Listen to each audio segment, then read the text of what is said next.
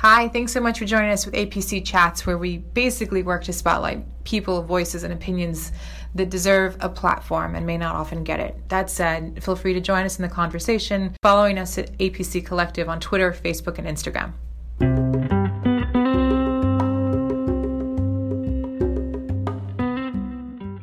So, going to get started. Uh, with us today, we have Mike Special from Set Studios, and we just kind of wanted to talk about the journey of entrepreneurship. You have a lot of different ideas. You've executed successfully on all of those ideas. You have many partners, many clients, many friends within the Austin community and around. Um, we're actually hosting the podcast series, the first APC chats at South by 2017 in the warehouse of Set Studio. And the pods that we're working with, everyone has just loved them from the super, not it's not high end in price, but the beautiful one that I'm looking at to the more standard beautiful one that we're in to the one that we're going to create just a few feet away. Everybody intuitively just loves the work that you're doing. And I know this is only a fraction of who you guys are and what you do. So I wanted to give you that props first and foremost, and then also let you share the story of how this all came to be. Thank you. Thank you very much. Um, you know, I think first of all, what we do is is something that's definitely a love and and an informal art form as well. Um, first of all, we're we're local Austin custom home builders here in Texas, and I've been doing that for about 18 years now. Um, and there became a time in Austin where the market slowed down. People needed to add space, or needed a bedroom, needed an office space, but couldn't necessarily sell the home that they were in mm-hmm. or purchase another one just due to the market trends. Um, so we came up with the idea of being able to office out of little pods like this that you didn't have to add on, you didn't have to remodel. Um, it, they answered many questions for a lot of people. Plus, it was another artistic outlet for us. There was a couple other companies doing it at the time, um, and we felt we could do it better. So just like most things, you know, you take an idea and you want to transform it and make it better. Um, and we looked at these small modulars as a way to take what we did from being a residential contractor and building custom homes and just taking that and shrinking it mm. on a smaller square footage. We wanted it to be appealing. We didn't want it to look like the other sheds that were on the market, and we wanted it to be something that you could be proud of, something that you actually enjoyed to work in or work from. So that was kind of a spawn of uh, the studio movement for us, at least here in Austin. Um, and then from there, you know, it, it's kind of blossomed. we have been really lucky and really blessed to actually have a larger studio in which we can put several of these mm-hmm. in and actually utilize them and practice what we preach. Um, utilize smaller square footages and and try to create more of a communal type effect mm-hmm. with uh, other smart business owners like yourself and in people with visions and things of that nature that the, the Austin community definitely needs. So the trend to go small is has been happening for a few years now. I feel like you guys started it because back when it wasn't a, a TV show on HGTV or it wasn't featured in Dwell as often as it is mm-hmm. now, you guys really, in my mind, kind of led the way, at least locally for sure, in smaller designs. How did that come about? Like, where was that idea from?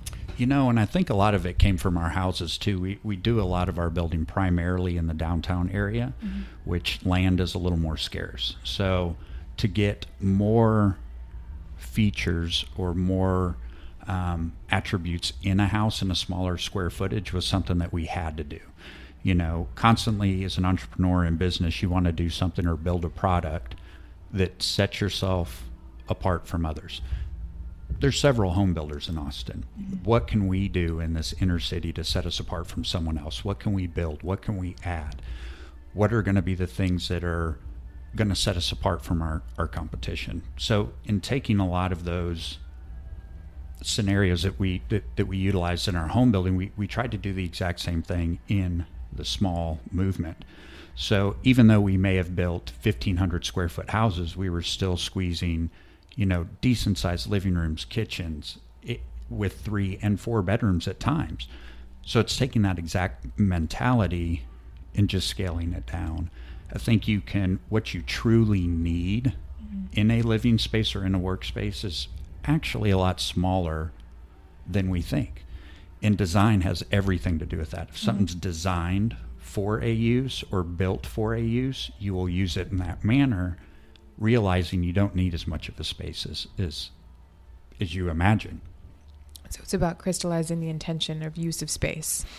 Absolutely, it's kind of it's much like the hundred square foot one that that we have in the mm-hmm. back. We've got a hundred square foot studio that I wanted you to stick your eyes on. Because yeah. because in saying telling someone you know it's eight foot by 12 mm-hmm. it's a hundred square feet, a little under, but until you walk in it, you don't realize it will feel a lot larger than yeah. that. So, it, was that the experience that you had when you actually yeah. walked into it? Once I saw it, because on paper and my instinct, and maybe I'm Americanized and I just want more and bigger and is better. And then when I started looking at it, it was like, wait a minute, I can get that quality that I'm looking at right now in a smaller design that's going to be fully functional and you have my needs in mind so i know you're going to make it work. Like yeah and for the price i'm absolutely going to do it. So it's also rethinking scale and value um, and i'm a design fanatic but i trust you and your sensibilities and that's why i'm like yeah we can go smaller. Absolutely. Yeah. it's something that you know until you experience fully it's something that you don't realize. We always just want bigger. We always want more. Yeah until Texas. you yeah absolutely. Everything's yeah. bigger in Texas. But in this end it's getting smaller. Yeah. You know but we're packing more design and more efficiencies and things like that into these smaller footprints. Yeah. I also think there's something about individuality because I've seen we posted probably about 30 30 you know 30 people over these past days and people coming in you know we had a family of four in here and then we piled in another four more. So we had maybe like nine people at once in this room and it was cozy. And I think it was one of our best sessions because it was just, we were sharing physical space, but we were also, you know, speaking our truth. And it was, it was comfortable. It was by no means uncomfortable. And so like even just that, knowing that try it and then see what you can fit in. But when we're talking about the pods and, and what you've done here, um, for those that are not in the room, there's one that we're looking at that has incredible, you know, trim and lighting and beautiful walls. And the one we're in also has like more of an open space feel to it. And we're in a, you know, a table in a room with a monitor, open windows that gives you a lot of light, natural light. The idea of individualizing the experience and so that you can not necessarily have to go big with a huge office or a huge home, but that you can create a very intentional room that just is what you need it to be. I feel like we're getting more more of that as consumers. No, absolutely, and I think a, a lot of take uh, on that is that helps with that is design. You know, we're huge into bringing the outside in. Mm-hmm. I love floor to ceiling glass. You know, you can definitely build four walls and have one window. It's gonna it's gonna feel like a cave. Yeah. Um, that's something that helps that hundred square foot office out as well um, the more glass that you have in it, that the more you feel, or the less restricted you actually feel in that space, and the more open it feels, um, which again can allow you to go smaller to what you actually physically need. You don't need expansive. It's kind of funny. There's if you look at the houses even five years ago, there's a ton of wasted space just in homes in general, be it mm-hmm. in hallways, niches very few families these days even use a formal dining room anymore. True. A lot of times we're building those in, building them into kitchens or um, an informal dining area because they're just wasted space. Mm-hmm. At the end of the day, you're paying to heat those, to light those, things like that. And, and do you really need it? No. You know, or do you take that money that you just spent on that square footage for that formal dining room and put it into your areas of interest, your living rooms, your kitchens, and your outdoor spaces?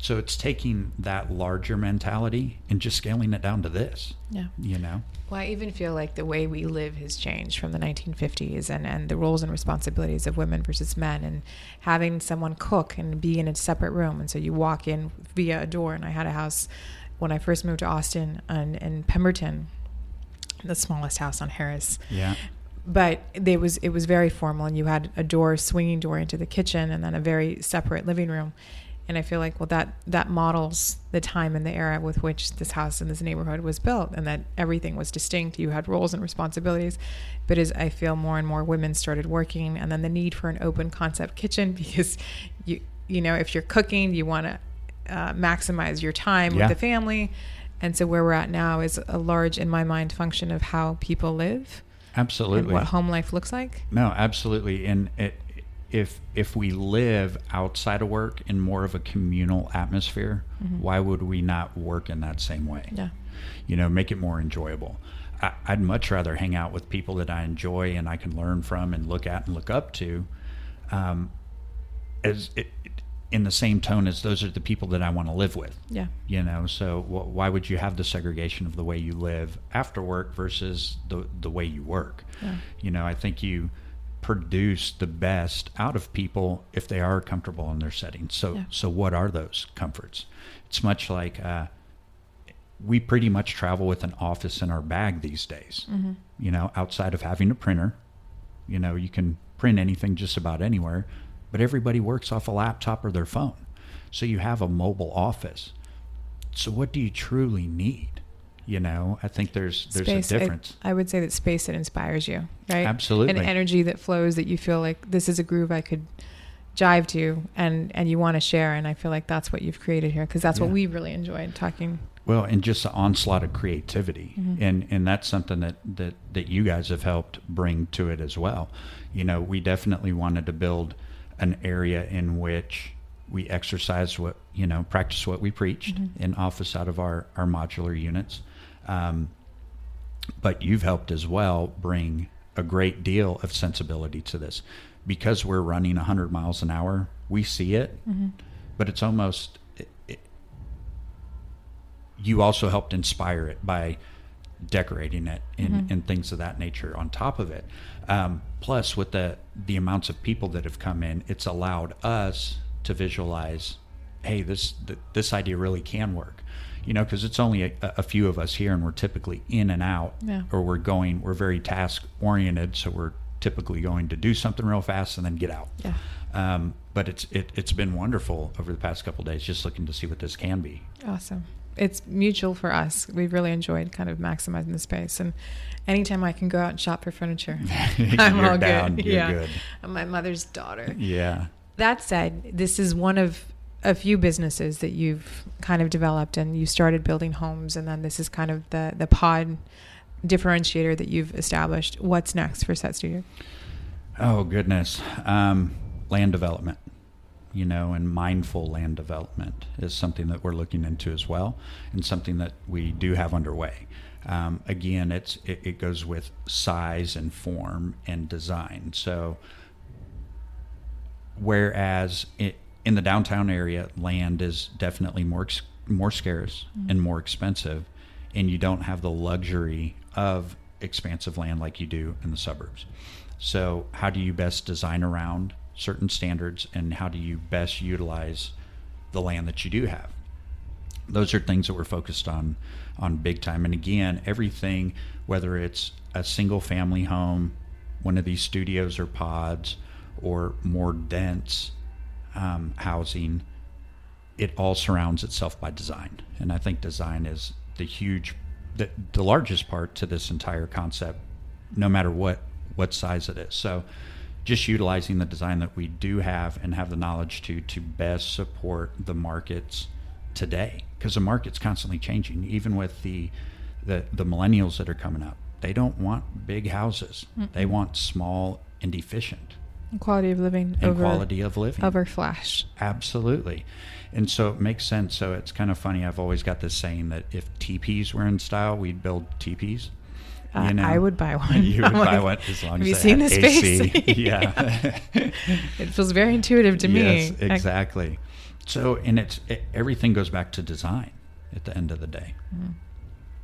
what as- from an advice perspective because you're an entrepreneur and we've loved kind of knowing you all these years as a family friend and and someone that is successful in developing and executing against ideas for the people who may be listening who have ideas who haven't necessarily gone from paper to action what what advice would you give You know, it's it, it, there's always that saying that if if you do what you love, you don't feel like you're working. I think Mm. that that is honestly true. I don't feel like what I do is work. I enjoy it. Um, and I've been very blessed to be able to do that. Very few people get stuck in a monotonous routine every morning, every afternoon, every evening. And I don't feel like I've done that. So, actually chasing and, and figuring out what your passions are. What are you passionate about doing? What do you, you know, what's going to help A, improve your well being, your community's well being, Mm-hmm. And everyone around you? Um, and if you can pinpoint what those things are and figure out a way, either A, to make a business out of it as an entrepreneur, or figure out how you can um, associate w- yourself with those type of models or things that that's what's truly going to make you happy and especially again going back to i don't feel like i get up and work every day i don't i don't look at today as oh no i've got to go to this job site or meet with this client i love that i, Yeah. I, I really enjoy it so you got to you got to do what you're passionate about Agreed. And I feel I feel the same way. I feel like, but I there's some there's some sense about paying dues, and that's how I learned everything that I know, and that's how I think um, from a training perspective, I give a lot of credit to the people who took time and invested in kind of getting getting me to an expertise level to where I could do my own thing. Where do you find um, your source of training? Like, who gave you the tools and the You- guide? You know, it's kind of funny. Um, uh, the School of Hard Knocks was was a, a great teacher, um, but I think being open enough to, I never want to feel like I'm at the point where I'm done learning. I love learning. I love hearing different ideas from people. I've got my way of doing things. It doesn't mean it's right though. Mm. You know, I love to hear from employees, from friends, from colleagues, and clients. What's a different way to do it? I love the idea of having six sets of eyeballs look at the same thing and giving their perspective on how it could be different. It's kind of funny. It's like you can take a Bible verse and have one person read it and then four others, and we'll get a different thing from each person's interpretation. It's the same thing. You know, you take what you want and leave the rest, but finding out different opinions and being open minded enough to learn that there are different ways that could help you improve is huge. Yeah.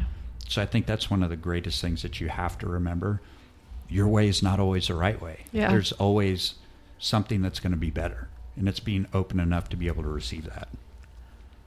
That's incredible. Well, I want to thank you for your time and Absolutely. the space and being so open with what you've created because it's really inspired us to think about what's next and we look forward to growing Absolutely. um, mindfully with you. yes. Not about more space, it's about better impact. Absolutely. An environment. Yeah. So thank you very much. Thank you, Mike. Hi, thanks so much for listening to us at APC Chats. Hopefully, you walk away with some additional perspective or insight that you didn't have before. That said, if you want to continue the conversation, please do so following us at APC Collective on Twitter, Instagram, and Facebook. Thanks so much.